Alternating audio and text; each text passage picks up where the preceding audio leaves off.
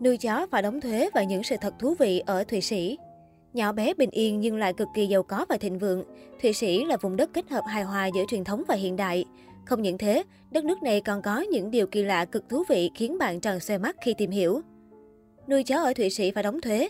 Các khoản thuế phải đóng hàng năm của người dân được xác định dựa trên cân nặng và kích thước của chú chó được nuôi. Tại Thụy Sĩ, khi muốn nuôi chó, bạn phải tham gia và đáp ứng được yêu cầu của một khóa huấn luyện về cách làm thế nào để chăm sóc vật nuôi một cách tốt nhất. Tên bố mẹ đặt cho con cái có thể bị bác bỏ. Tại Thụy Sĩ, người dân bị cấm đặt những cái tên có thể ảnh hưởng đến tâm trạng của con em. Vì vậy, chuyện tên bị bác bỏ không còn hiếm lạ ở quốc gia này. Khí hậu của Thụy Sĩ không phải chỉ là tuyết. Khí hậu tại Thụy Sĩ không phải chỉ có tuyết như nhiều người nhầm tưởng, đặc biệt là ở khu vực đồng bằng. Vào mùa hè, nhiệt độ có thể vượt quá 30 đến 35 độ C. Dãy núi Alper được xem là một rào cản khí hậu khi miền Bắc có xu hướng lạnh hơn do ảnh hưởng từ gió đại Tây Dương, trong khi miền Nam lại ôn hòa hơn nhờ vào gió địa Trung Hải.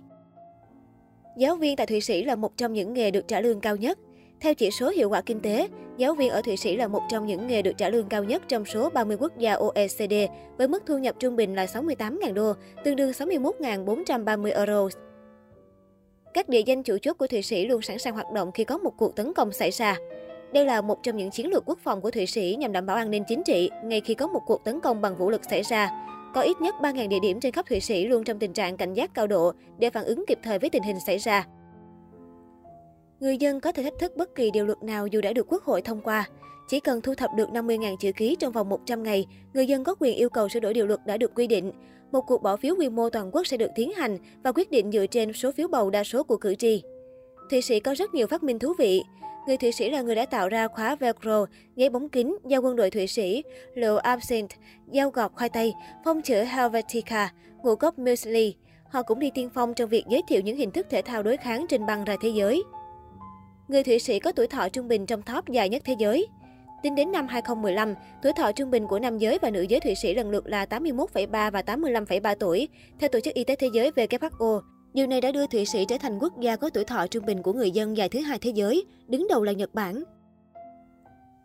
Thụy Sĩ là một trong những quốc gia đáng sống và hạnh phúc nhất thế giới. Thụy Sĩ là quốc gia hạnh phúc nhất thế giới trong năm 2015 và đứng thứ hai trong năm 2016 sau Đan Mạch. Theo đó, Zurich là thành phố đáng sống thứ hai toàn cầu và nơi đây cũng lọt vào top đầu hành tinh về an ninh. Thụy Sĩ còn được biết đến với tên gọi Confederatio Helvetica, tạm dịch Liên minh Thụy Sĩ. Điều này giải thích vì sao ký hiệu của Thụy Sĩ là Cộng hòa. Trước đây, Thụy Sĩ có tên gọi là Liên bang Thụy Sĩ, nhưng vì nhiều lý do lịch sử nên hiện quốc gia này là một nước Cộng hòa gồm 26 bang. Những người sáng lập của Liên bang Thụy Sĩ đã chọn ngày 1 tháng 8 hàng năm làm ngày quốc khánh của quốc gia xinh đẹp này. Thụy Sĩ là một trong những nước phát triển có tỷ lệ tội phạm thấp nhất thế giới, dù nơi đây có luật cho phép dùng súng. Năm 2015, chỉ có khoảng 40 vụ dùng súng trong vòng một năm tại Thụy Sĩ. Trong khi đó ở Mỹ, con số này là 30 đến 40 vụ mỗi ngày. Bản khảo sát Small Arms Survey cho biết, cứ mỗi 100 người dân Thụy Sĩ sẽ có 45,7 người sử dụng súng, cao thứ ba sau Mỹ và Yemen. Nhưng số vụ án được gây ra bằng súng là luôn nằm trong top thấp nhất của thế giới. Nghĩa vụ quân sự là bắt buộc đối với đàn ông Thụy Sĩ. Thụy Sĩ là một trong những nước châu Âu cuối cùng còn lưu hành quy định này cùng với Áo. Pháp luật nước này quy định, nam giới khi đủ 18 tuổi bắt buộc phải nhập ngũ, trong khi nữ giới là tình nguyện. Các trại huấn luyện quân sự phổ biến trên khắp Thụy Sĩ. Lính nhập ngũ được sử dụng súng ngắn và đây cũng là cách hợp pháp để giữ sử dụng súng của quân đội nước này. Tỷ lệ người dân Thụy Sĩ dùng súng cao cũng một phần là do truyền thống quân sự này. Chủ nhật tại Thụy Sĩ phải tuân theo nhiều điều luật quân sự. Chính vì vậy, những hoạt động như cắt cỏ, phơi đồ, rửa xe đều cần phải diễn ra theo đúng quy định để đảm bảo sự yên tĩnh và cảnh quan thành phố. Buổi tối, người dân cần phải đảm bảo sự yên tĩnh bằng việc hạn chế cười lớn tiếng và ồn ào sau 10 giờ tối.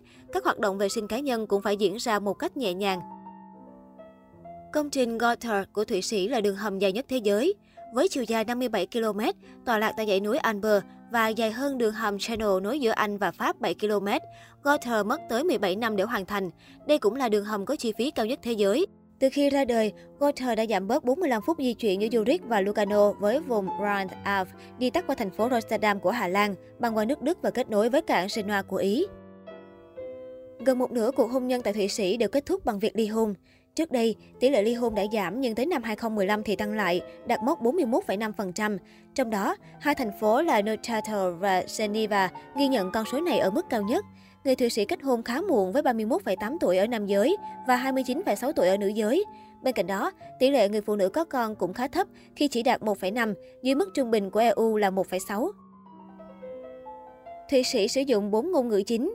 Người Thụy Sĩ sử dụng 4 ngôn ngữ chính là Pháp, Đức, Ý và Rato Romant với bộ gốc Latin.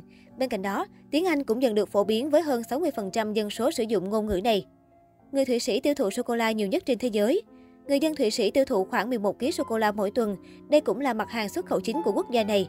Với hơn 18 công ty sản xuất, Thụy Sĩ xuất khẩu hơn 115.500 tấn sô-cô-la vào năm 2015. Họ cũng phát minh ra nhiều thiết bị độc đáo để gia tăng thêm chất lượng sô-cô-la.